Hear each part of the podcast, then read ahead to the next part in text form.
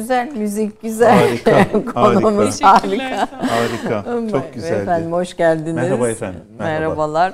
Yaprak ne dinledik? E, Ferah Feza makamında böyle sabah sabah iyi gelsin diye düşündüm. güzel. E, İsmail Hakkı Bey'e ait bir eserdi. Klasik formda bir eserdi.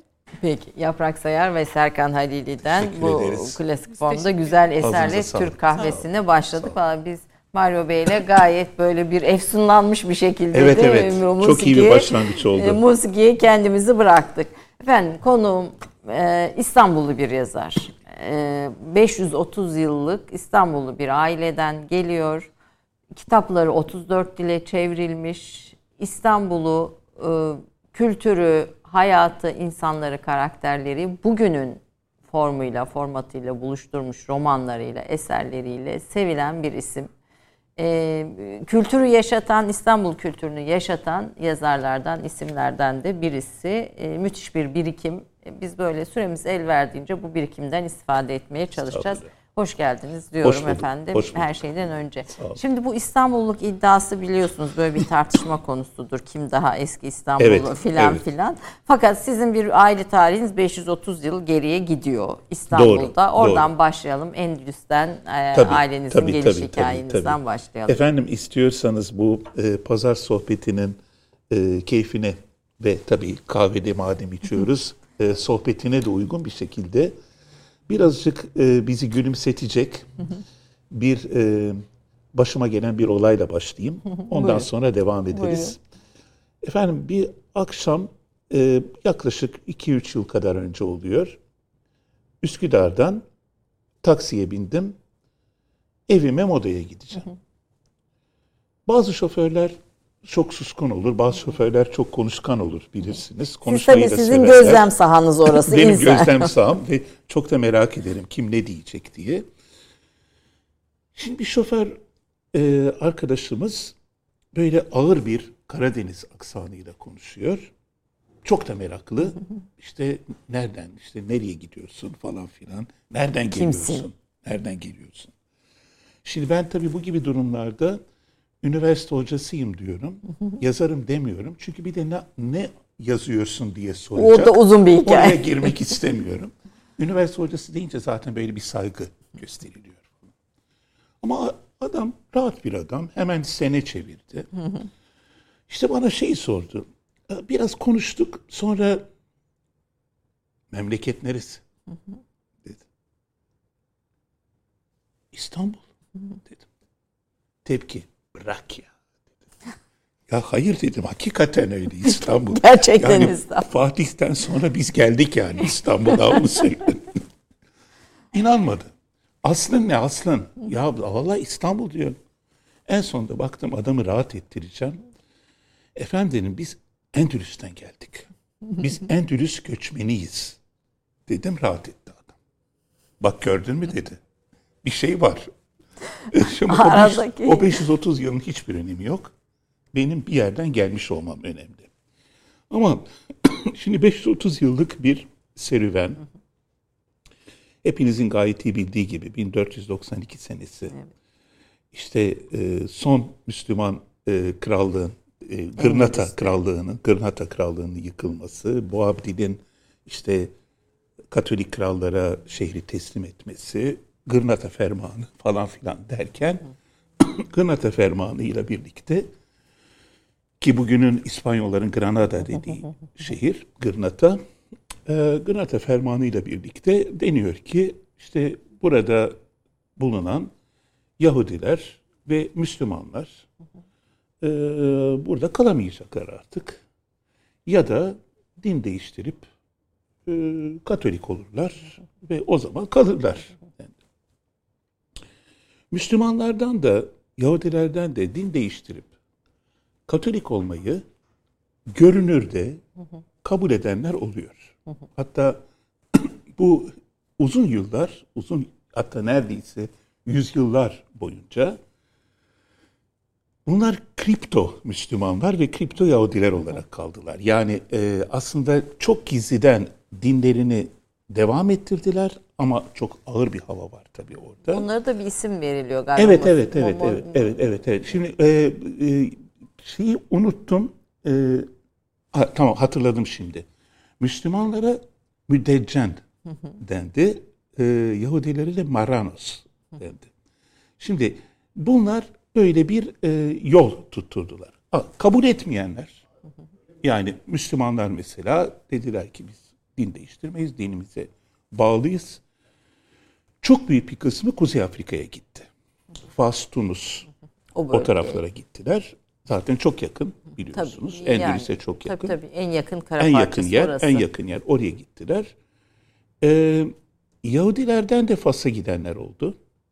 Ee, fakat bir kısmı e, Osmanlı topraklarına yani Büyük Türk onları çağırıyordu. Yani o günlerde öyle deniyordu. Büyük Türk de 2. Beyazıt. Ee, onlar bir davetti bu. yani burada kendileri yeni bir ülke bulabilirler dendi. Kimileri e, çok meşakkatli yollardan geldi.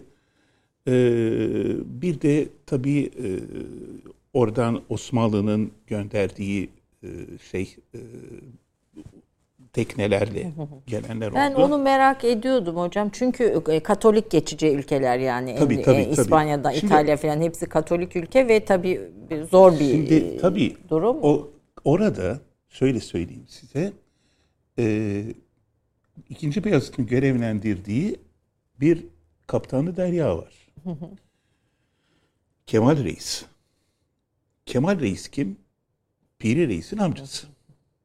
Şimdi e, dolayısıyla onun komutasındaki birçok tekne ile Osmanlı topraklarına geliyor Yahudiler.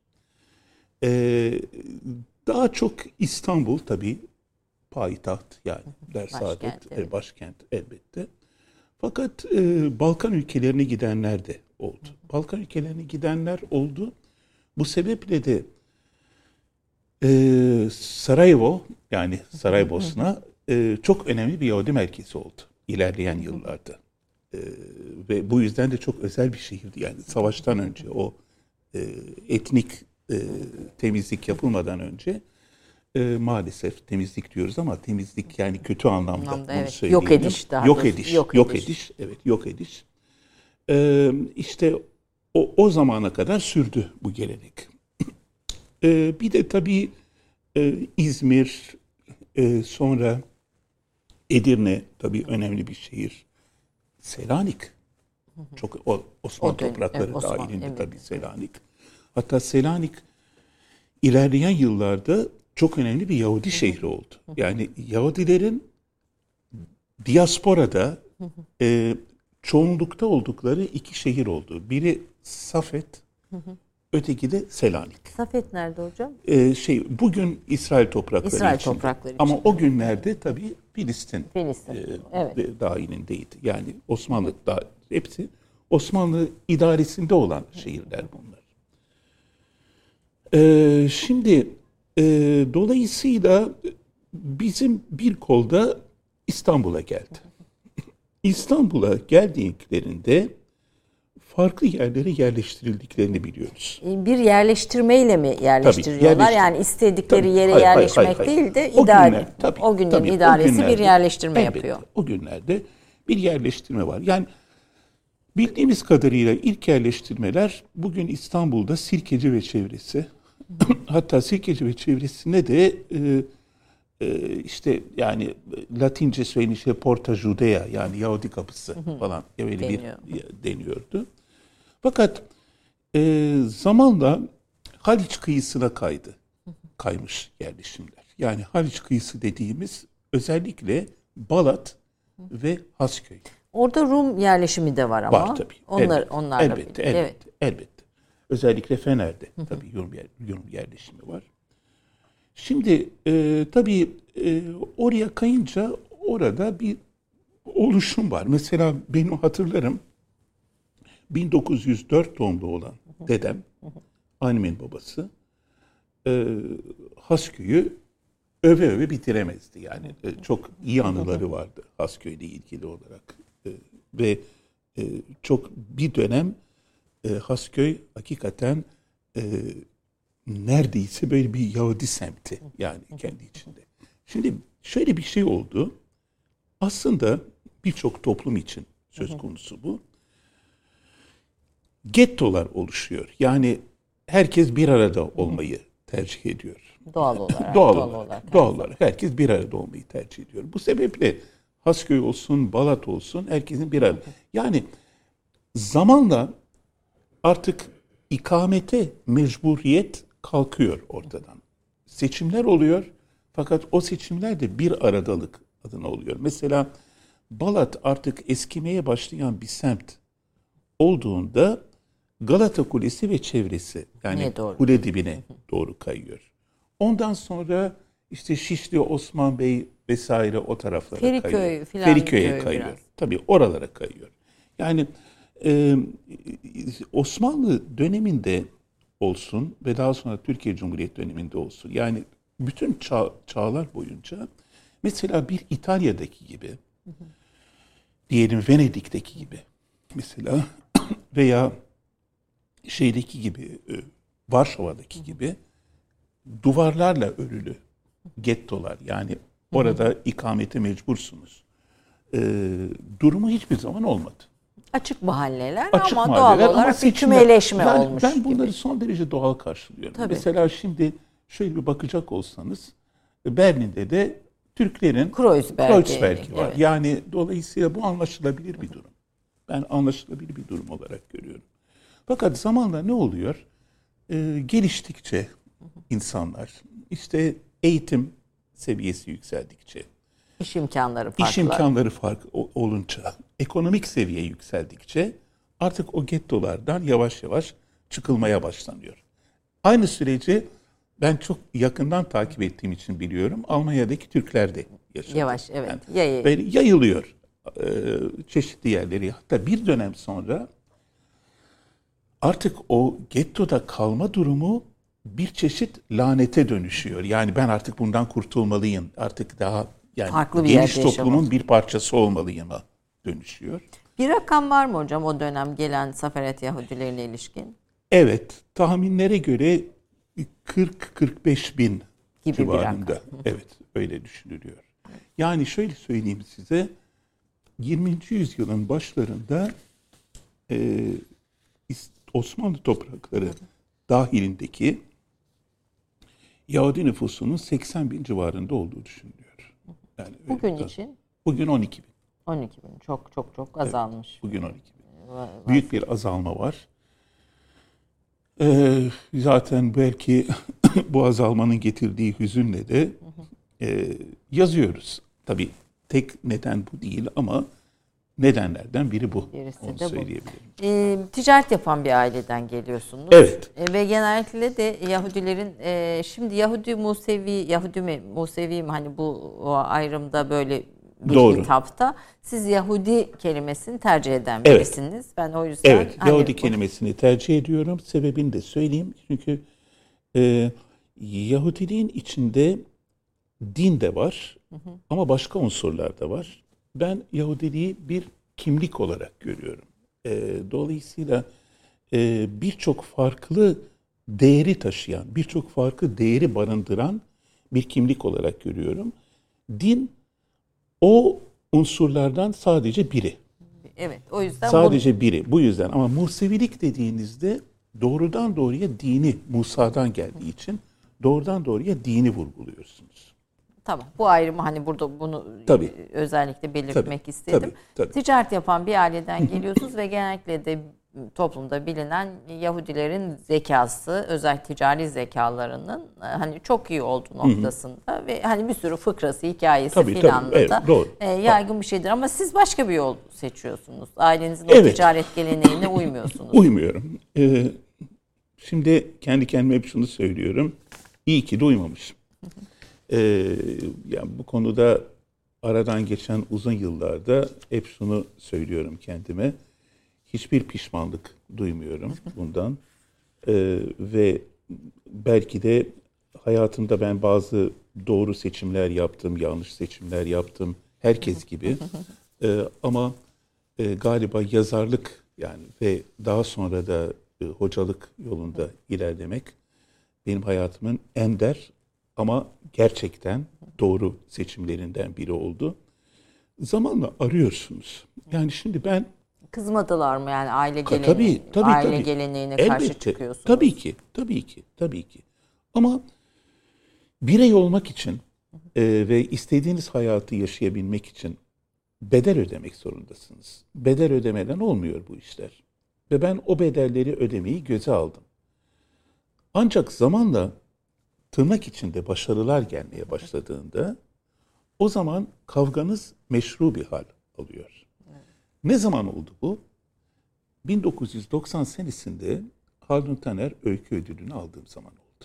Bu bir ispattı. Tabii Haldun E, Taner bir öykü ispat. ödülünü almak da müthiş bir şey Tamam, zaten. ya evet önemli bir ödül. Yani öyküye verilen en önemli ödüllerden biri. Tabii birdenbire işte şey oluyorsunuz yani e, meşrulaşıyor yaptığınız iş. Seçiminiz, Seçiminiz. seçiminizde itibar O- görüyor. Zaten o günden sonra çok rahat ettim. o ama o güne kadar bir bayağı Evet. bir gel şu aile işinin Evet, başına geç evet, o günden olmuştu. bayağı bir mücadele etti. Fakat size bir şey söyleyeyim. Hiç e, bu ticari çevreleri bulaşmadım değil. Bulaştım. E, fakat zamanla bir şey farkına vardım. İdrak ettim. Çok insan tanımışım o Ticaret çevrelerde. yaparken insan karakter farklarını Ve bayağı yine farkında olmadan ileride yazacağım romanlar için bayağı bir malzeme, değil mi? malzeme biriktirmişim. Ee, o açıdan yaşanan hiçbir şey boşuna yaşanmaz. Değil mi? Ben buna çok inanıyorum. Hiçbir şey boşuna yaşanmıyor. E, bir nineniz opera, bir nineniz Türk musikisi e, dinliyormuş. Öyle Evet, demişsiniz evet, bir, doğru, bir, bir, doğru, öyle. bir römer- röportajda ve evde üç ana diliniz var. Evet, yani Ladino zaten hani Ladino zaten, evet. Yahudilerinin Evet. kullandığı bir, bir dil. E, İbranice Yiddiş dilinden farklı. Tabii ki Onun farklı. altını çizelim. E, Biraz Türkçe'ye yakın kelimeleri de olduğu Var. söyleniyor. Doğru, doğru. Şimdi bakın şöyle söyleyeyim. Ladino dediğimiz dil veya Sefaratça veya Yahudi İspanyolcası dediğimiz dil e, aslında Osmanlı'da oluşmuş bir dil. Çünkü e, 1492 senesinde atalarımız oradan dilleriyle beraber geldiler. Yani Cervantes İspanyolcasını konuşarak geldiler. Evet. E, dolayısıyla e, bir eski İspanyolca var ve bu kuşaktan kuşağa aktarılıyor. Ancak kuşaktan kuşağa aktarılırken bazı kelimeler karışıyor. Türkçe kelimeler karışıyor, Rumça kelimeler karışıyor. Muhitin etkilediği Tabii bir dil ortaya çıkıyor. Elbette. Bir temelde İspanyolca, ben bu dili iyi biliyorum çünkü konuşabiliyorum, yazabiliyorum. Temelde İspanyolca, e, hatta bu benim ilerleyen yıllarda çağdaş İspanyolcayı öğrenmemi çok kolaylaştırdı. Çok kolay öğrendim. E, şimdi fakat kelimeler karışıyor.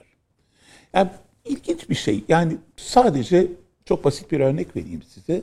Şimdi İspanya'dan çıktıklarında yemek için bir bıçak var, bir de kaşık var. Çatal henüz yok. Daha sonra çatal icat ediliyor zamanın akışında. E çatala bir isim vermek lazım. Nasıl olmuşsa Rumçadan e, bir kelime alınmış. Rumça piruni. E, Ladino dilinde piron olmuş. Ve böyle gidiyor. Mesela bugün Türkçeden alınmış had safhada kelime var. Mesela kömüre kimur, e, boruya buri gibi e, şeyler var, e, kelimeler var e, eklenmiş olan. Bu durumda bugün İspanya'ya gitseniz Latino dilinde konuşsanız pek anla- anlaşılamaz. Anlaşılmaz. Çünkü başka bir özgün Anlaşılamaz. Cezayir Arapçası da biraz böyledir. Fransızca ve şey tabii, karışmış doğru. bir Arapçadır. E, evet. Ama sizde de Ladino dili ayrı. Dünyada Ladino dili konuşan Çok az kişi Çok az kaldı. kişi kaldı, Çok az mi? kişi kaldı. Bilmiyoruz e, gerçekte kaç kişi kaldığını ama tahminlere göre 80 bin ile 100 bin arasında Da e, bir- bütün dünyada ama. bütün dünyada.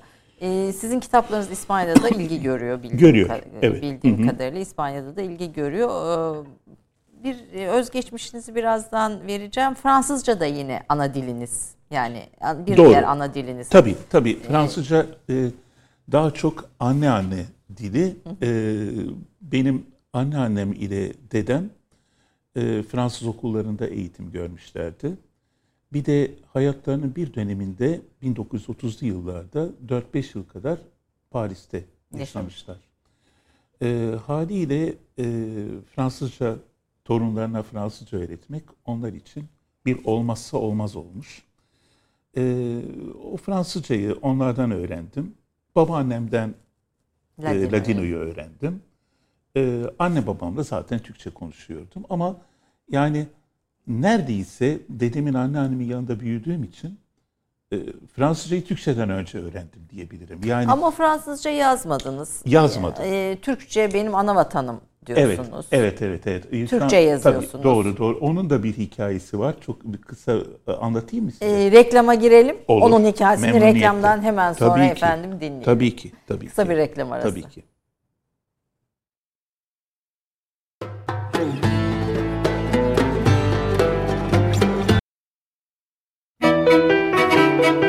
Mario Levi 1957 yılında İstanbul'da doğdu. 1975 yılında Saint Michel Lisesi'nden, 1980 yılında İstanbul Üniversitesi Edebiyat Fakültesi Fransız Dili ve Edebiyatı bölümünden mezun oldu. İlk yazıları 1984'ten başlayarak Shalom, Stüdyo İmge, Cumhuriyet, Hokka, Argos, Cumhuriyet Dergi, Milliyet Sanat, Gösteri, Gergedan, Varlık gibi çeşitli dergi ve gazetelerde çıktı. Üniversite bitirme tezinden hareketle yazdığı ilk kitabı Bir Yalnız Adam Jacques Brel 1986'da yayınlandı. 1990'da çıkan ilk hikaye kitabı Bir Şehre Gidememek, o yılın Haldun Taner Hikaye Ödülünü aldı. Ertesi yıl ikinci hikaye kitabı Madame Floridis Dönmeyebilir, 1992'de ilk romanı En Güzel Aşk Hikayemiz yayınlandı. 1999'da yayınlanan İstanbul Bir Masaldı romanı 2000 yılının Yunus Nadi Roman Ödülüne layık görüldü. Üçüncü romanı Luna Park kapandı, 2005'te yayınlandı. 1983-2004 yılları arasında çeşitli gazete ve dergilerde çıkan yazılarını Bir Yaz Yağmuruydu kitabında bir araya getirdi. 2009'da çıkan romanı Karanlık Çökerken Neredeydiniz'i 2010 yılında İçimdeki İstanbul fotoğrafları izledi. Size Pandispanya yaptım adlı romanı 2013'te okurlarla buluştu. 2015'te bu oyuna gitmek vardı, ertesi yıl tek cümlelik hikayelerden oluşan bir cümlelik aşklar ve 2017'de Yanlış Tercihler Mahallesi kitapları yayınlandı. Mario Levy'nin son olarak gördüklerimiz, görmediklerimiz üst başlığıyla İstanbul'un yedi farklı semtinde, yedi farklı gününde geçen yedi romandan oluşacak İstanbul serisinin ilk üç kitabı okurlarıyla buluştu. Bir Cuma Rüzgarı Kadıköy, Bu Salı ve Her Salı Şişli, O Pazartesi Eminönü. Yazı yaratım dersleri de vermekte olan Mario Levy'nin kitapları 30'dan fazla yabancı dile çevrildi ve çevrilmeye devam ediyor. Evet ve Mario Levi Türk kahvesinde reklam öncesinde bize neden Türkçe yazdığınız Evet, üzerine evet. anlatacaktınız. Orada kalmıştık. Oradan Teşekkür devam ederim. edelim. Teşekkür ederim. Şimdi efendim e, 2012 yılında İstanbul bir masaldı Fransızcaya tercüme edildi. Ve e, oradaki e, Fransa'daki yayıncım bir jest yaptı ve Fransa'dan iki gazeteciyi İstanbul'a gönderdi benimle röportaj yapması için. Buluştuk ayrı zamanlarda. Biriyle oturduk bir işte bir pastanede oturduk Kadıköy'de. Uzunca bir sohbet oldu. İşte ses kayıt cihazını açtı adam, konuştuk. O sordu, ben cevap verdim falan filan. Sonra bitti. Ya aşağı yukarı bir buçuk saat öyle konuştuk. Sonra ses kayıt cihazını kapattı. Şimdi sana bir soru soracağım dedi adam. Böyle bir buçuk saat sohbet ettikten sonra. Cevap vermek zorunda da değilsin. Tamamıyla şahsım adına soruyorum bu soruyu dedi. İstersen kullanırım, istersen kullanmam. Heyecanlandım tabii acaba ne soracak diye. Geldi. Neden Fransızca yazmadın? Ve daha çok dünyada tanınırdınız tabii. Sonra devamını getirdi. Yani daha kolay bir dünya yazarı olurdun dedi. Ona şunu söyledim. Bak dedim. Fransızca benim tamam anne anne dilim evde öğrendim şudur budur falan. Yani dolayısıyla ben mesela hep şey derim. Benim sadece bir yabancı dilim var derim. O da İngilizce. Fransızca ve İspanyolca, Ana Türkçe diliniz. gibi dillerim. Dedim ki bak dedim. Hangi dilde ilk aşkını yaşamışsan, ilk kadınını tanımışsan, hangi dilde sokakta top oynamışsan, hangi dilde çok kızdığında içinden sövmek geliyorsa, Evet. o dil senin dilindir dedim. O dil Türkçeydi kusura bakma. Ee, yani Fransızca benim nasıl desem size daha çok entelektüel dilim. Yani istesem roman yazabilirim Fransızca. Şiir yazamayabilirim ama roman yazarım Fransızca. Ee, fakat e, tercih etmedim. Yani belki günün birinde şunu ilk kez televizyonda bu programda söylüyorum. Belki günün birinde e, vakit bulursam Ladino dilinde bir kitap yazabilirim. Çok da hoş olur. Çok da hoş olur. Çünkü öyle bir çalışma yok şu anda. Yani e, aslında ne kadardır hayal ettiğim bir şey hayata geçerse o zaman ve o kitabı yazabilirsem ve yayınlanırsa sırf bu kitap için uzun uzun konuşmaya değer. O zaman sizinle başka Tekrar bir sohbet konuşuruz yaparız. Ladino dilinde yazdığınız eser Evet. için.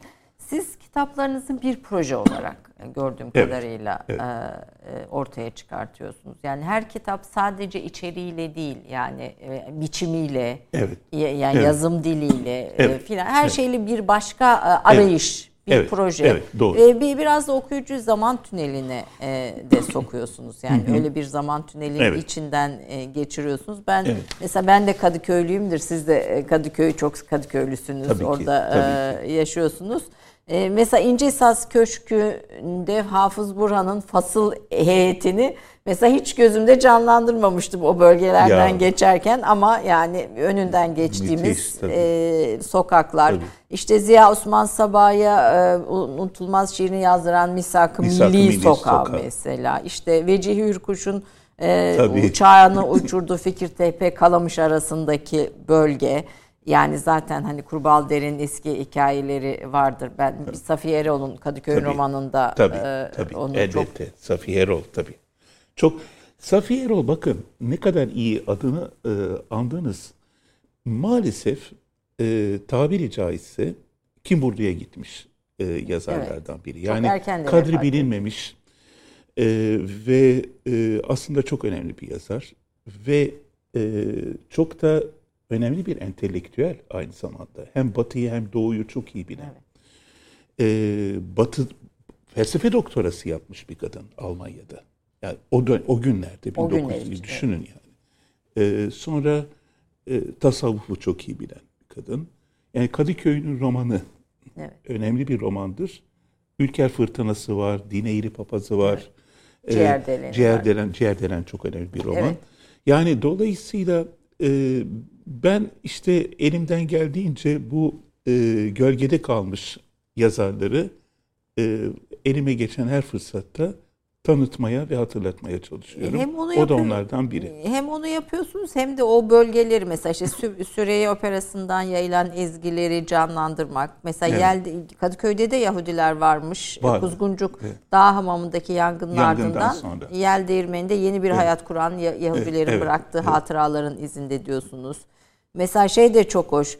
Ee, kocası herkesin derdini belki de Türkçeyi iyi bilmediği için hep sakince e, gülümseyerek ve başını sallayarak dinlediği Marco Paşa'nın ölümünden sonra bile yolunu gözleyen o Rum hanımefendinin evet, hikayesi. Şimdi hani böyle olunca bir şey canlanıyor, bir sahne canlanıyor Tabii, önümüzde tabii. ve o şey gel o yaşanmışlıklar bir gerçeğe dönüşüyor. hemen hemen tüm kitaplarınızda karakterlerinizde bu süreçte var. Nasıl yazıyorsunuz? Bütün bu projeler nasıl ortaya çıkıyor diyerek başlayayım. Şimdi e, şöyle söyleyeyim size. Bir yazar iki çok temel kaynaktan beslenir. Biri hayatın kendisidir. Yaşadıklarıdır. Gördükleridir. Aldığı hayat terbiyesidir. Kendisine aktarılmış olan gelenektir vesaire vesaire. Bir de gündelik hayatta yaşadıklarıdır elbette. Gün, günde yaşadıklarıdır. Ama öte yandan bir de okuduğu kitaplardır. Ee, okuduğu kitaplar çok besleyici olur. Ama bu süzülür, geçmişten süzülür. Mesela ben Türk Edebiyatı içinde kendimi e, daha çok nasıl desem size mesela bir Abdülhak Şinasi Hisar, e, Ahmet Hamdi Tanpınar e, geleneğinde bir e, yazar olarak görüyorum. E, yani anlatmak, e, roman aynı zamanda e, bir derinlik yani sadece hikaye etme değil, e, bir kültür meselesi. Mesela bugün yaşayan yazarlar arasında ustam olarak kabul ettiğim Selim İleri de var. Yani aynı gelenek içinde ol- ol- olan. E, şimdi daha çok böyle bir geleneğe ait hissediyorum kendimi ve bu geleneğin içinde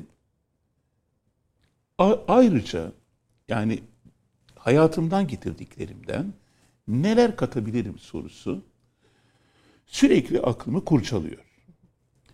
Ee, şimdi bir ara işte burada e, benim biyografim verilirken kitaplarım sayıldığında e, bu oyunda gitmek vardı e, dan bahsedildi.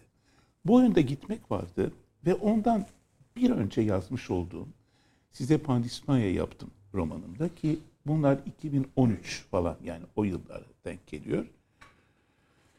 Kendimi bir yol ayrımında hissettim. Şuydu. Dedim ki bugüne kadar anlatabileceklerimi anlattım. Anlatmaya da devam edeceğim. Çünkü bir yazar neresinden bakarsanız bakın aslında bir hikaye anlatır. Tek bir hikaye. Tek bir hikaye anlatır. Yani o hikayenin çeşitlemeleridir. Mesela benim en çok sevdiğim yani az önce adını andığım, Türk Edebiyatı'nda adını andığım Abdülhak Şinasi Hisar. İşte e, Fahim Bey ve bizde olsun, Çamlıca'daki eniştemizde olsun, e, e, Ali Nizami Bey Alafrangalı ve Şehliğinde olsun, bu üç romanında olsun aslında tek bir hikaye anlattı. Şimdi her yazar bir hikaye anlatır. Fakat arayışlar devam eder. Yani o hikayenin içindeki arayışlar devam eder. Şimdi bu sözünü ettiğim romanlarım geldiğinde ben dedim ki tamam evet bu hikayelerin izini süreceğim. Tamam. Fakat aynı zamanda da e, daha başka nasıl farklı anlatım yolları deneyebilirim dedim.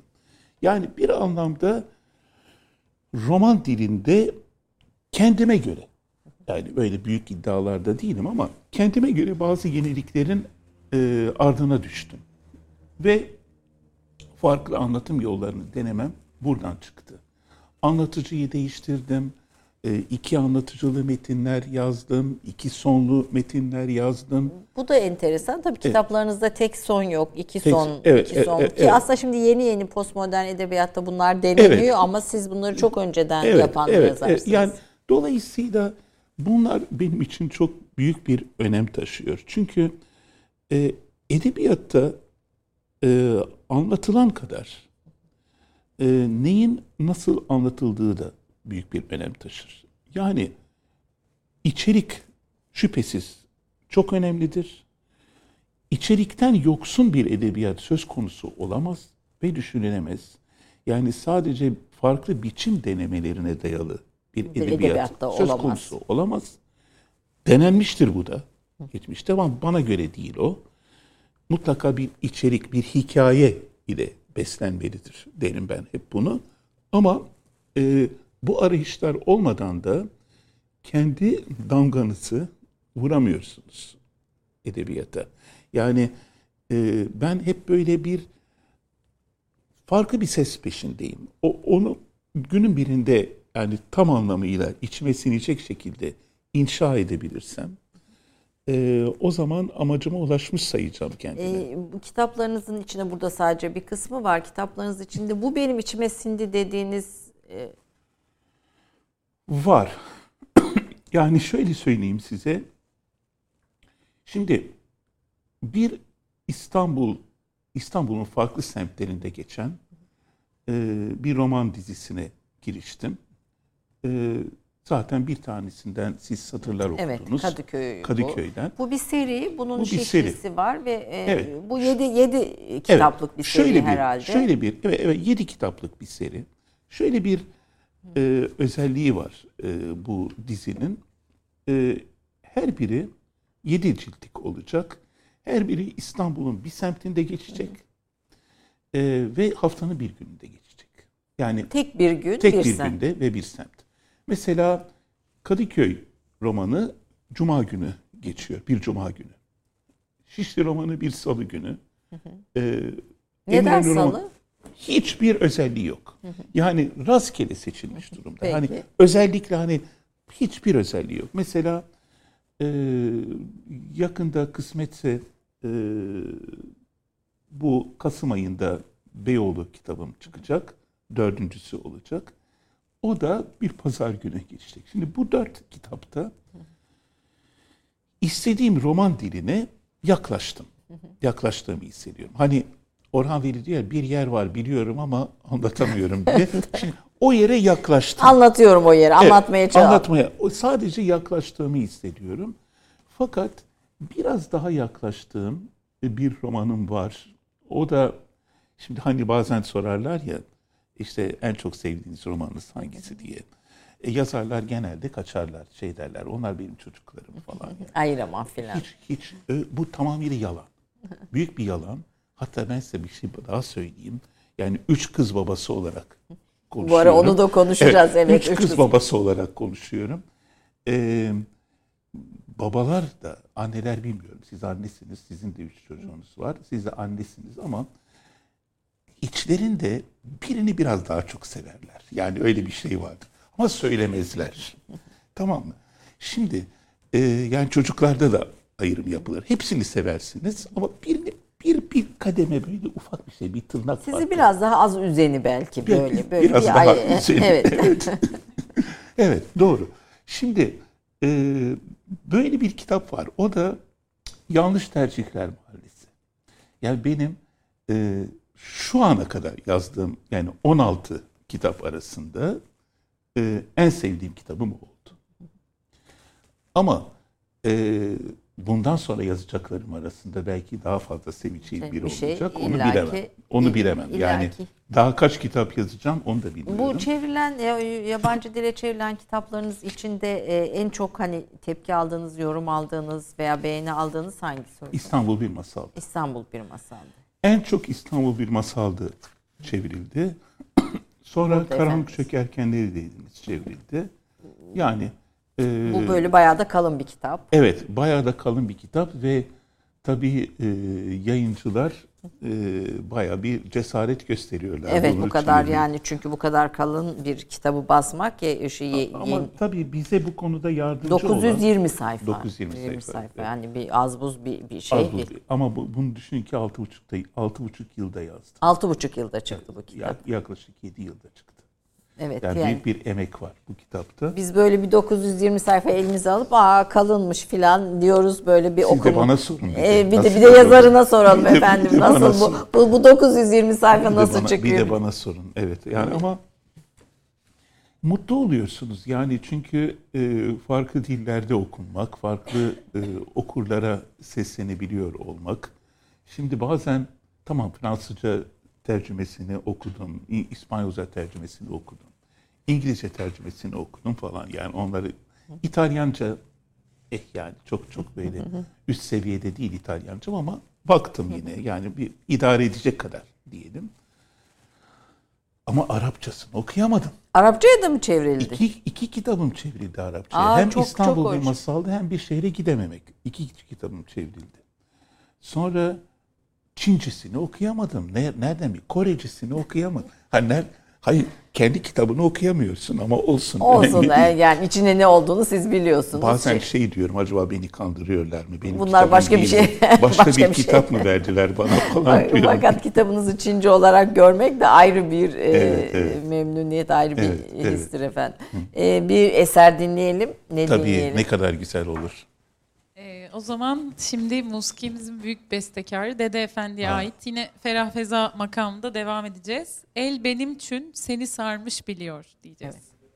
Bugün e, e, aslında e, eski kadim kültürün önemli Tabii. bestekarlarından eserlerden. Ayrıca biraz da böyle hafiften böyle Ahmet Hamdi Tanpınar'ın huzurunu, Huzurunu, hatırlatacaksınız. Ortam böyle. olarak. Ortam olarak evet. evet. Bir Nuran yok aramızda ama. Nuran yok olsun.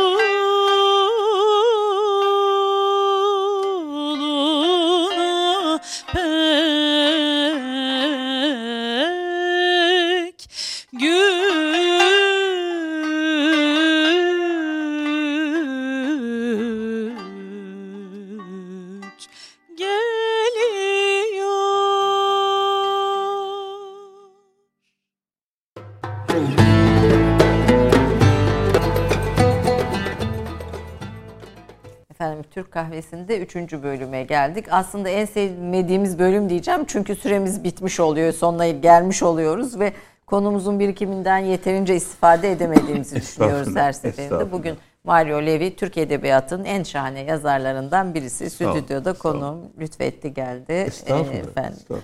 E, reklam arasında tabii bir sohbete devam ediyoruz. E, müziğe de devam müziğe ediyoruz. De. Lütfen müsaade ederseniz şunu Estağfurullah söyleyeyim. buyurun. Ee, hanımefendi olağanüstü bir sesiniz var. Ee, yani çok sıcak, ipek gibi bir ses. Ben buna eski zaman sesleri diyorum. Artık böyle böyle sesler de kalmadı. Yani öyle söyleyeyim. Her geçen gün giderek azalıyor. Ee, bir öte yandan tamam birazcık Ahmet Hamdi Tanpınar tabii o bizim entelektüel tarafımız ama benim bir başka yerime dokundunuz. Ee, o da babaannem. Babaannem e, şimdi dedemin anneannemin evinde operalar işte La Traviata'lar işte La Bohème operaları falan filan onlar dinleniyor, valsler dinleniyor falan. Annem, babaannem de annem ve babamla yaşıyor. O da bana Türk musikisi zevkini aşıladı. Hatta genç kızlığında ut meşk ettiğini söylerdi. Makamları bilirdi yani. Ve işte ondan işte e, Münir Nurettin, işte e, Selahattin Pınar, Safiye Hanım. Tabii Safiye, Safiye aile. E, çok severdi Safiye Hanım'ı. E, onların sesleriyle büyüdüm. Evde plaklar vardı. Ne yazık ki o plaklar artık kayboldu. Yani kıymeti bilinmedi. Evet, Taşımalar, evet, şunlar, evet, bunlar evet. gitti. Şimdi enteresan. E, ben böyle e, şeye meraklıyım. E, böyle eski eşyalara meraklıyım. Ee, bir dolma kalem koleksiyonu. Dolma kalem koleksiyonum var. var. Sonra Ama şahane mesela, bir koleksiyon olduğunu söylüyorlar ben duyduğum kadarıyla. E, abart, mübalağa ediyorlar. Peki öyle mübalağa olsun. ediyorlar. Fakat şöyle söyleyeyim. Ee, mesela şu anda bulunduğumuz ortamda ben bayıldım şu anda bulunduğumuz ortama. Hep böyle eski eşyalar, şunlar bunlar var. Bazıları bende de var bunların. Ee, bir gramofon da var. Kazım Bey'e söyleyelim. Belki görmek isterseniz karşılıklı. Tabii tabii. tabii. Mutlaka sohbet edersek evet. paylaşacağımız çok e, önemli konular olur. Şimdi e, bir, bir de bir öğrencim var. E, işte gramofon satıyor, e, tamir ediyor falan. Eski plaklar da buluyor. Taş plaklar. E, söylüyorum hadi İbrahim diyorum bana bul bir şeyler falan. E, buluyor. E, dün akşam geldi evime sa- zavallı. Yağmur da yağıyordu. Hafiften ıslanmış gelmiş. iki tane Münir Nurettin Bey'in e, plaklarını Hı. getirdi. Taş plaklar. E Safiye Hanım dedim. Hocam dedi. Safiye Hanım plakları şu anda 400 dolar. Aman Allah bir plak bir yani plak. Bir, bir plak. Yani bulamıyoruz dedi bulamıyoruz. yani e, doğum günümü söylerim hediye etmek isteyenlere İsteyen olursa buradan yani, bir Safiye Ayla pilav bulunursa taş evet. pilav efendim var evet. öyle koleksiyonuna koleksiyonuna, koleksiyonuna evet. Fakat, bir katkı olsun. E, hakikaten e, bu e, farkında olmadan e, herhalde siz de görmüşsünüzdür. Üstadın yani Ahmet Ahmet Tanpınar'ın o terkip meselesi yani ki en önemli meselesiydi biliyorsunuz Doğu ile Batı. Siz kendinizi... Ben kendiliğinden yaşamışım onu. Ne mutlu bana. Kendiliğinden yani böyle hani özel bir çaba sarf etmeden kendiliğinden gelmiş. O tüm doğallığı içinde, hayatın akışında e, ve belki de e, bu birikimleri buna borçluyum. E, şimdi bir, bir kitaplarınızda da var bu e, tüm bu yazarlar, tüm evet. bu terkip evet, diyeceğimiz. Evet, evet, evet. Aslında kıvam belki bunun da devamında. E, bu atmosfer bütün evet, kitaplarınızda evet. var. Şeyh Galip de var. Tabii Şeyh Galip de var, Marcel Proust da var. Evet. Yani Cervantes de var. Cervantes'e de özeniyorsunuz hatta. Onun gibi olmak istediğinizi de. Olamayacağımı biliyorum ama olsun. Yine de özenmek güzel. Bir Cervantes'le ilgili böyle 2-3 e, yerde bahise dikkatimi çekti sizin e, evet, kitaplarınızda evet. vurguda. Cervantes'in ayrıca da bir sizin için bir kıymeti de var. Var. Çok büyük kıymeti var. Şu açıdan bir kere e, ne mutlu bana ki Cervantes'i kendi dilinden okuma İspanyolca imkanına sahip. Yani o çok önemli bir şey. Yani bu arada Don Quixote'u yani hem Türkçe hem Fransızca hem hem İspanyolca okuma e, tarihini yaşadım diyebilirim. Çok güzel çevirileri de var Türkçe'ye yani Don Quixote'un. İl, ilginç olanı şu yani Cervantes'in. İlk cilt 1605 Don Quixote'un, ikinci cilt 1615. Şimdi biz yazarlar ne diyoruz? İşte yazmadan önce kitap okuduk diyoruz. Ya değil mi? Birçok kitap okuduk. Elimizden geldiğince kendimizi geliştirmeye çalıştık. Hala da geliştiriyoruz. Ben hala da Okuyoruz, büyük heyecanla okuyorum. Ee, fakat Cervantes'in elinde örnek yok. Yani e, şimdi tamam Balzac okudun, tamam Balzac. Marcel Proust okudun, Marcel Proust. Eyvallah. Ahmet Hamit Tanpınar okudun, Ahmet Hamit Tanpınar. Tamam güzel de. Bir fikir var yani bir örneklik. Yok. Hiçbir şey yok. Sadece şövalye romansları var. Ve Don Quixote'a baktığınızda romanslardan örnekler var, şiirler var, anekdotlar var. Yani güzel olanı Don Quixote'un büyük başarısı bence adamcağız ne yaptığını bilmiyordu. Ne yaptığını farkında değildi. Tesadüfen onlar Evet, evet. öyle. Güzel olan da bu. Ve bence yani günümüz e, şeyi düşünüldüğünde, koşulları düşünüldüğünde e, ilk roman o. İlk roman İlk o. ilk roman öyle. Ve yaşıyor yani kaç Ve yaşıyor ve yıldır. hala da okunuyor. Hala da okunuyor, yaşıyor. Tabii e, Üzerinde hala çalışılıyor roman üzerine bakın analizler, size bir tezler. şey çok hem de nasıl bakın e, benim İspanya'daki yayın evim Don Quixote'u yayınladı. Şöyle kalın bir cilt. İki cilt halinde ama. Nasıl biliyor musunuz? Bir cilt Don Quixote, bir cilt daha var referanslar için. Onun kadar kalın. Çalışılmalar. Çalışılmış. Yani mesela şöyle bir cümle var. Oraya bir numara konuyor. Baktığınızda o referansa sayfalar dolusu açıklama var. Ee, Mustafa Özel belki bilirsiniz Evet. bizim iktisat hem iktisatçı hem romancı e, e, e, yazarımız Evet. diyelim. Onun Don Quixote üzerine iktisat tarihi açısından çok önemli bir analiz içeren bir kitabı var. Onu mutlaka edinmem lazım. Evet, bir Don ben size sever olarak onu- bilmiyordum Evet, çünkü. evet. O çok önemli bir Evet, tabii. onu onu, çok onu önemli. gönderelim. Tabii. Ee, Şeyh Galip'in Hüsnü Aşkı'nda çok güzel bir beyit vardır diyorsunuz. Bin Evet. başlı bir ejderi münakkaş mumdan gemi altı baharı ateş. Tabii A- çok a- kötü a- okudum yani çok özür Bin diliyorum. başlı ejder i münakkaş, mumdan bir gemi, altı bahri ateş. Efendim gördüğünüz gibi kültür Estağfurullah, farkı hemen ortaya hayır, çıkıyor yani. estağfurullah, estağfurullah Böyle böyle böyle böyle okunu Estağfurullah, okursa tabii estağfurullah. Hani e, e, işaretler Estağfurullah, yazılmadan. Estağfurullah. E, bu şiirde sizi büyüleyen nedir? Söyleyeyim size. Ee, şimdi e, bu şiirde beni büyüleyen, yani daha doğrusu Hüsnü Aşk'ın kendisinde beni büyüleyen işte yani bir kere güzel olan bir şey var. Adı aşk olan bildiğim kadarıyla dünya edebiyatındaki tek kahraman o. Yani Hüsnü Aşk'taki erkek. Aşk. Yok mu başka adı aşk olan kahraman? Ben bilmiyorum. Evet. Ben peki. bilmiyorum. Yani e, dolayısıyla belki vardır. Ben bilmiyorum. E, okuduğum yabancı dillerdeki hiçbir şeyde, hiçbir eserde bunu görmedim.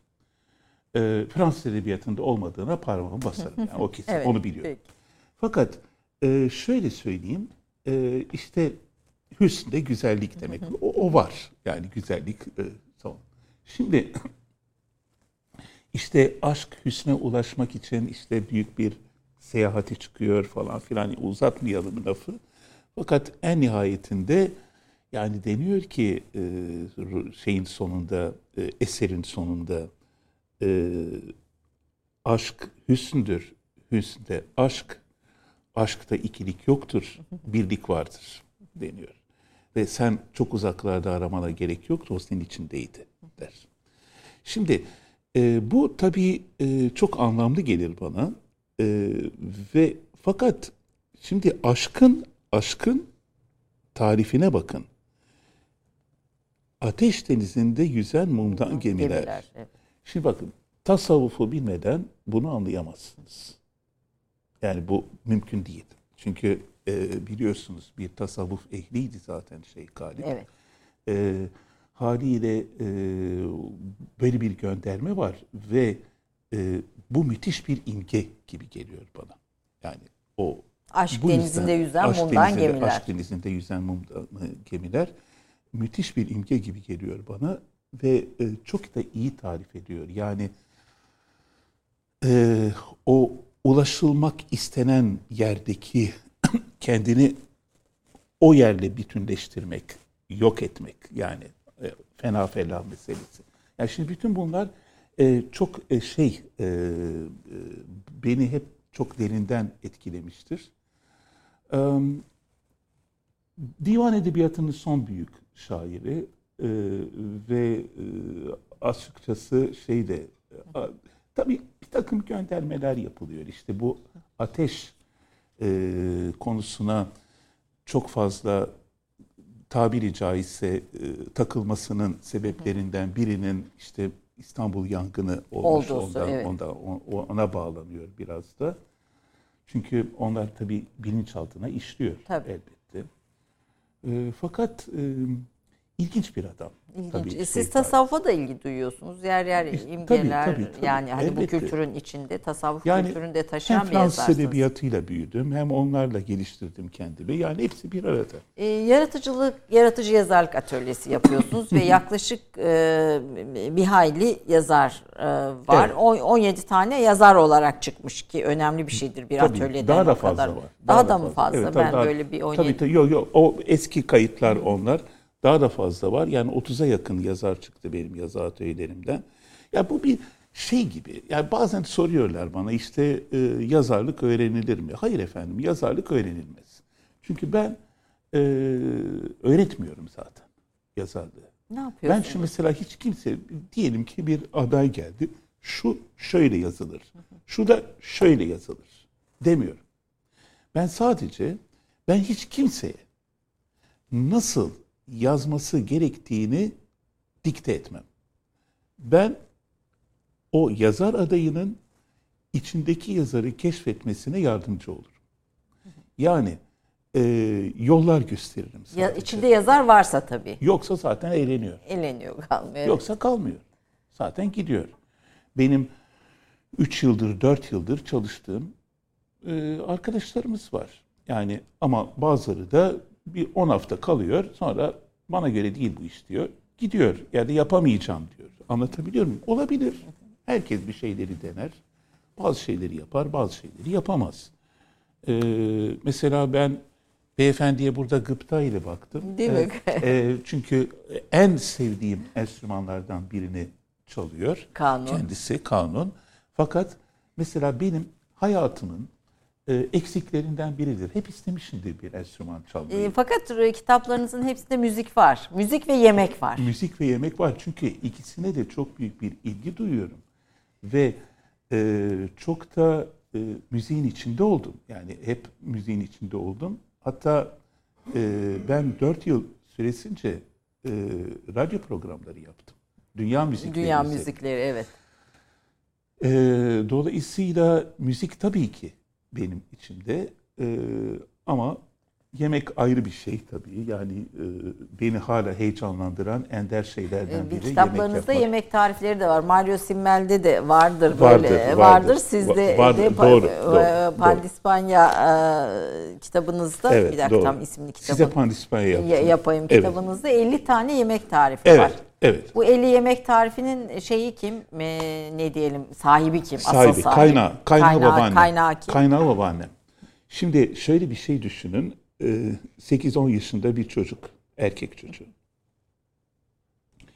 Ee, özellikle cuma günleri işte evde yemekler yapılıyor falan filan şunlar bunlar.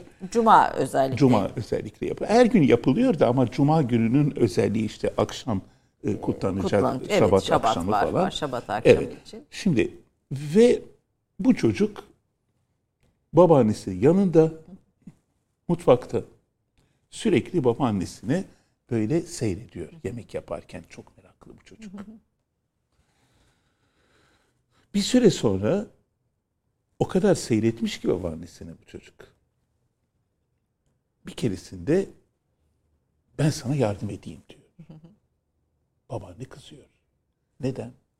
Eski, eski kadın. Erkekler mutfağa Erkekler girmez. mutfağa girmez. Erkekler yemek yapmaz. E ne olacak? Sen bir gün evlendiğinde ben senin karına öğretirim. Öğretebildi mi? peki? Hayır öldü çünkü. Ona yetişmedi. Fakat şimdi önemli olan o değil. Ee, şimdi o çocuk benim ve e, sürekli olarak babaanneyi seyrede seyrede birçok yemeği öğrendik.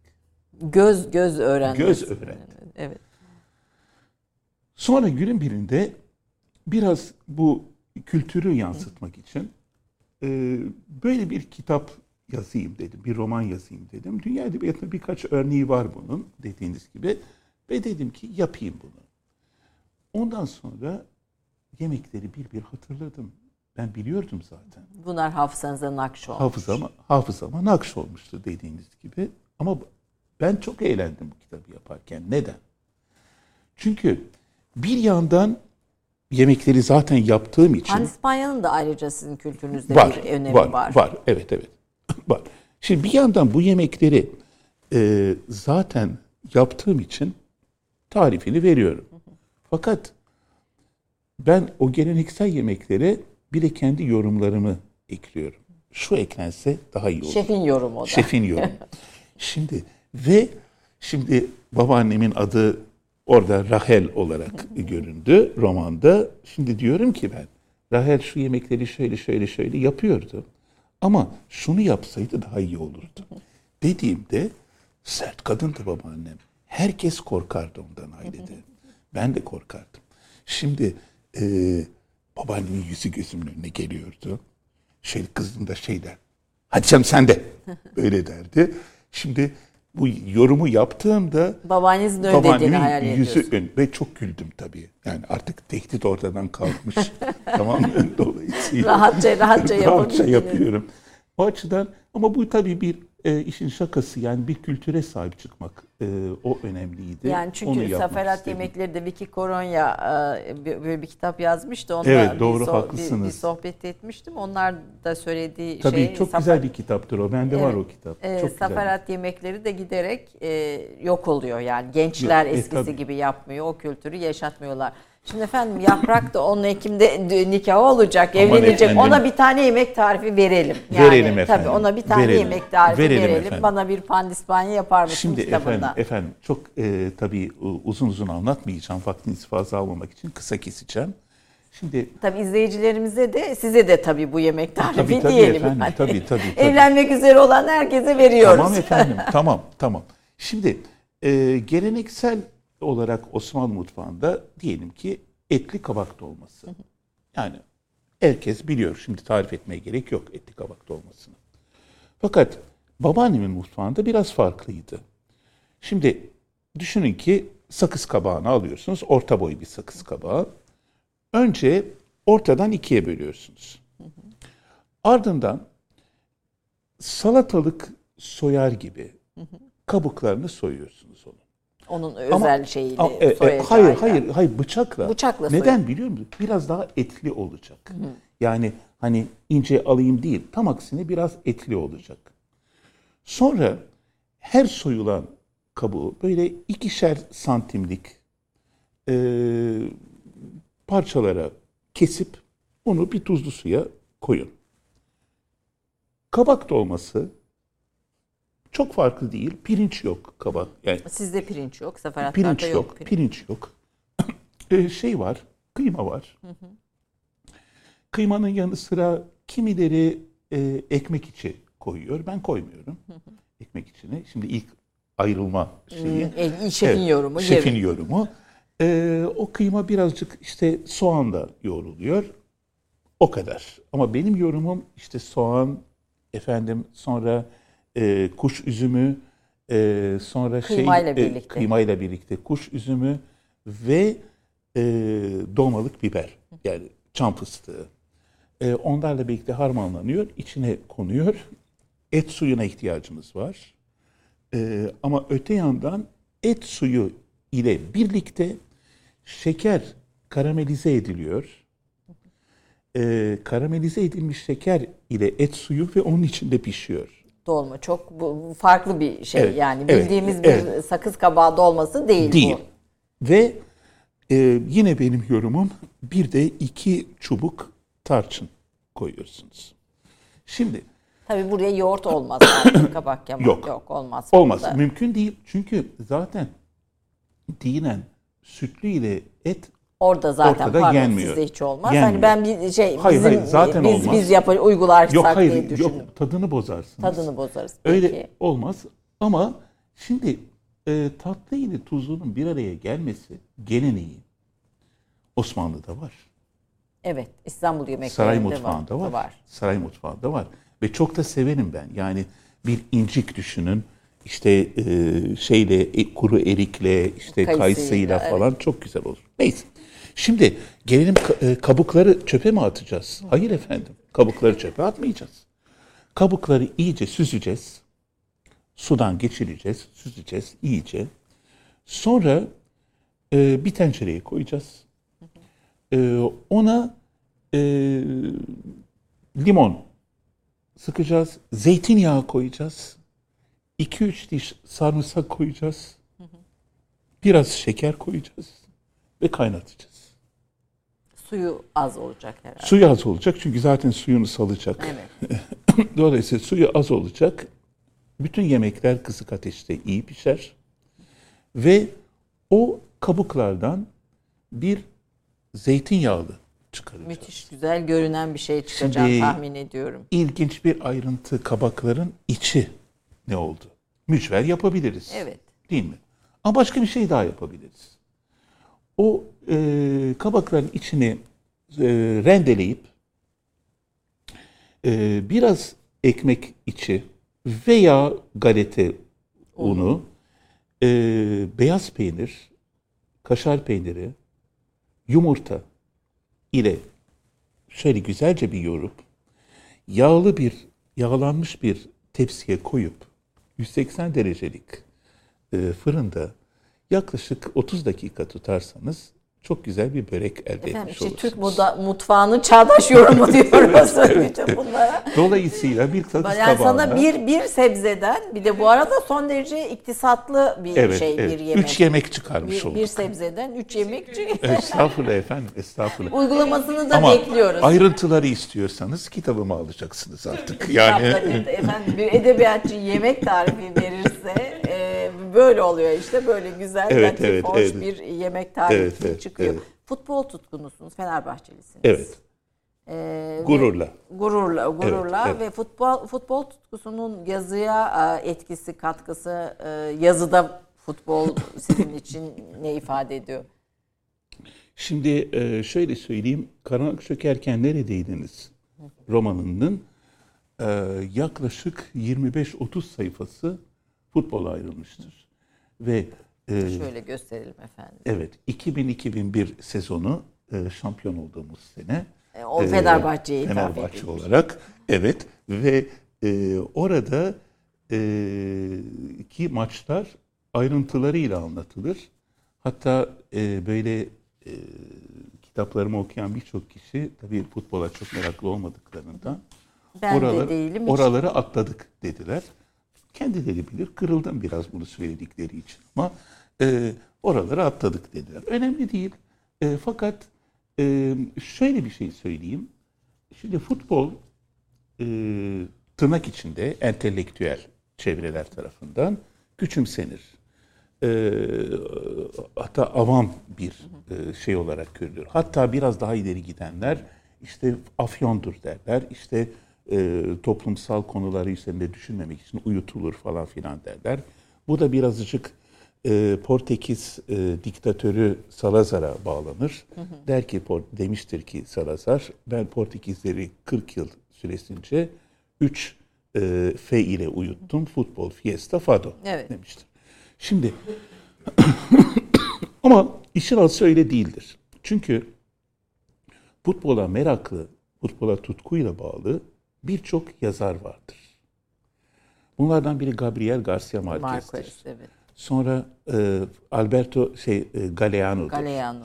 Ki, Sonra- e, Eduardo Galeano. Eduardo pardon. Eduardo Galeano. Eduardo Galeano'dur. Şey, e, e, şey futbol üzerine çok kitabı vardır. E, Albert Camus e, kalecilik yapmıştır. Yani e, dolayısıyla bunlar e, bir başka konudur. Ama tabii ben şunu da söyleyebilirim. E, eski çocukluk heyecanımı ve ergenlik yıllarındaki heyecanımı taşımıyorum e, artık. Şey olduğundan değil yani yaş aldığımdan değil. Endüstriyel futbolun e, artık birçok heyecanı öldürdüğü Biraz kanaatindeyim. kapitalizmin çarkları için bir, bir şey Evet mi? ve ayrıca yani açıkçası e, sistemin işleyiş konusunda şüphelerim var. Yani e, iyi işlendiği sporun dışında birçok e, benim hoşuma gitmeyen unsurun katılmış olduğunu düşünüyorum. Ne yani yani e, işte şeyler yani e, bahisler falan falan yani onlar e, e, bunu şey edemem ben. Yani bunu e, nasıl desem ispatlayamam. Çünkü sadece bunu hissediyorum. Bir şey bildiğimden değil yani. Başka bir yere evrildi. başka bir yere e- Evrildi. evrildiğini düşünüyorum. Bu sebeple e, e, bazen şüpheyle karşılıyorum. Anladım. Ama yine de yine de o heyecanımız bitmiyor. Fenerbahçe kazanınca hele. Fenerbahçe kazanınca. e, neyse bunlar fazla konuşmayalım. Bugün totem yaptım çünkü. Öyle mi? Ha, Evet. Öyle mi? Aman Evet, aman evet, peki. Bozmayalım efendim. Ee, programımızın da sonuna geldik. Evet. İstanbul'u kırgın bir şehir olarak görüyorum diyorsunuz. Ve e, Türkiye'de kaybettiğimiz bir takım değerler Evet, var. evet, evet. Ve kendinizi Doğu ve Batı terkibi bir yazar Evet, olarak evet, da evet, tanımlıyorsunuz. öyle. Bu önemli bir tanımlamadır. Tabii. Ee, bu kaybettiğimiz değerler derken bunların ne olduğunu, İstanbul'u yaşamak, yaşatmak, e, yani siz yazılarınızda yaşıyorsunuz ama bizim de okur olarak buna eşlik etmemiz e, noktasında e, neleri kaybettik? Şimdi bakın Neleri telafi edebiliriz? Neleri edemeyiz? yani neleri telafi edebileceğimizi bilmiyorum. Çünkü e, o insanları zamanla kaybediyoruz. Mesela e, sohbetimizin bir yerinde andığımız Safiye Erol'a baksanız. Kadıköy'ün romanını anlatırken e, mesela İstanbullunun denizle olan ilişkisini, denize neler yüklediğini e, çok güzel bir şekilde görüyorsunuz. Çünkü kadın yaşamış bunları ve yaşayarak anlatmış. Ben yaşanmışlığın çok önemli olduğuna inanıyorum edebiyatta. Şimdi mesela İstanbul'un denizini bitirdik. Yani Marmara'yı bitirdik, İstanbul'un denizini bitirdik. Bakın ben size bir şey söyleyeyim. Ee, çocukluğumda, ergenlik yıllarımda, hatta gençlik yıllarımın bir kısmında İstanbullu, şimdi işte tercihe göre işte denizi sevenler e, işte Bodrum'a gidiyor, Çeşme'ye gidiyor, Alaçatı'ya gidiyor falan filan. Neyse herkes gitmiyor ama giden. Mesela İstanbullu bunu bilmezdi. Yani çünkü zaten deniz Var vardı. burada. Bir kere o. Bu bir. Ama denizle olan ilişkide yine kaybettiğimiz bir şey. Balıkları kaybediyoruz yahu. Evet, çeşitlerini kaybediyoruz. Balık çeşitliliğini kaybediyoruz. Yani e, böyle gitmesi halinde mesela bana göre balıkların şahı diyebileceğimiz lüferi kaybedeceğiz. Ya da artık e, lüfer yerine sarı kanat yiyoruz. Yani anlatabiliyor muyum? Şimdi mesela bu değerleri kaybediyorsunuz ama e, insanların nezaketi onu kaybediyorsunuz. Şimdi asıl kötü olanı ne biliyor musunuz? Böyle bir e, durumun farkındalığı yok ortada. Yani böyle bir ihtiyaç yok çünkü. Şimdi benim kendimi İstanbul'a kırgın ya da İstanbul'da kırgın hissetmemin sebebi tamamıyla bu. Yani bulamıyorsun. E, ve e, bunu paylaşacak kimseyi de bulamıyorsun. Yani her geçen gün giderek azalıyor. Ama tüm bunlara rağmen yazmaya devam. Evet. Direniş yazmak. Neden Kesin. direniş? Unutmaya karşı ve unutturmaya karşı. Hafızayı tazelemek. Hafızayı tazelemek ve yazıya geçirerek kalıcı kılmak. Ee, Sizin kitaplarınızda zaten bir zaman tünelinden geçiyorsunuz ama doğru. bugüne geliyorsunuz ve bugün Doğru. de yani bugünün e, dünyası da bu e, Evet. tünelin sonunda yaşıyor ve Evet, ya- yaşatılıyor. evet, evet. Bunun çok önemli olduğunu düşünüyorum. Çok da öğretici. Yani her bir satırı ince işte altı buçuk yılda yazdım diyorsunuz. O bütün kitaplarınız öyle. Her bir satırı birçok bilgiyi, insanın merakı canlandırıyor. Birçok insanı tanıtıyor, birçok bilgi veriyor. Ee, ne diyelim Allah kaleminize güç versin. Teşekkür ederim. Yazılarınız daim olsun. Ya Ayşe Hanım ya ben şunu her zaman söylüyorum. Artık e, şimdi bugüne kadar 16 kitap yazdım. 17'si çıkacak. Daha kaç kitap yazarım bilmiyorum. 65 yaşındayım. Kaç kitap? Ya artık benim için en büyük ödül bir kitabı yazabilmek. Bir kere onu söyleyeyim. Yani en büyük edebiyat ödülü o benim için. Bir kitap artık ödüller hiç ilgilendirmiyor beni. Bir kitabı yazabilmek o çok önemli. Ama şunu söylemek istiyorum. Ee, yapabileceklerimizi yapacağız. Fakat ben artık şöyle bilinmek istiyorum. Hayatını edebiyata adamış bir insan. Evet. Ben hep öyle oldum. Yani e, birçok şeyin önüne geçti. Hayatımı ona göre yönlendirdim. Beni anlayanlar oldu, anlamayanlar oldu. Sırf bu yüzden bazı ilişkilerimi heba ettim. E, neyse ki şimdi çok iyi bir yerdeyim, anlaşılabiliyorum. Bir kızınız var 7 bir yaşında kızım var. masal. Bir ikizli kızlarınız var. İkiz büyük. kızlar var büyük, bir torunum var, Var, bir yani. torununuz E, var, fena bir maşallah. ai- aile değil. Şükürler olsun. Şükürler olsun. Yani bunlar bugünleri de gördüm. Ama bundan sonra artık ne görürüm bilmiyorum. Sürprizlere açık hayat. Evet, Siz yazmaya devam edin. Biz de Sağ olun. okumaya devam Sağ edelim. olun. TRT 2'de yeni bir programınız Evet. başlıyor. Evet, TRT kadarıyla. 2'de evet geçen hafta ilk e, bölümü yayınlandı.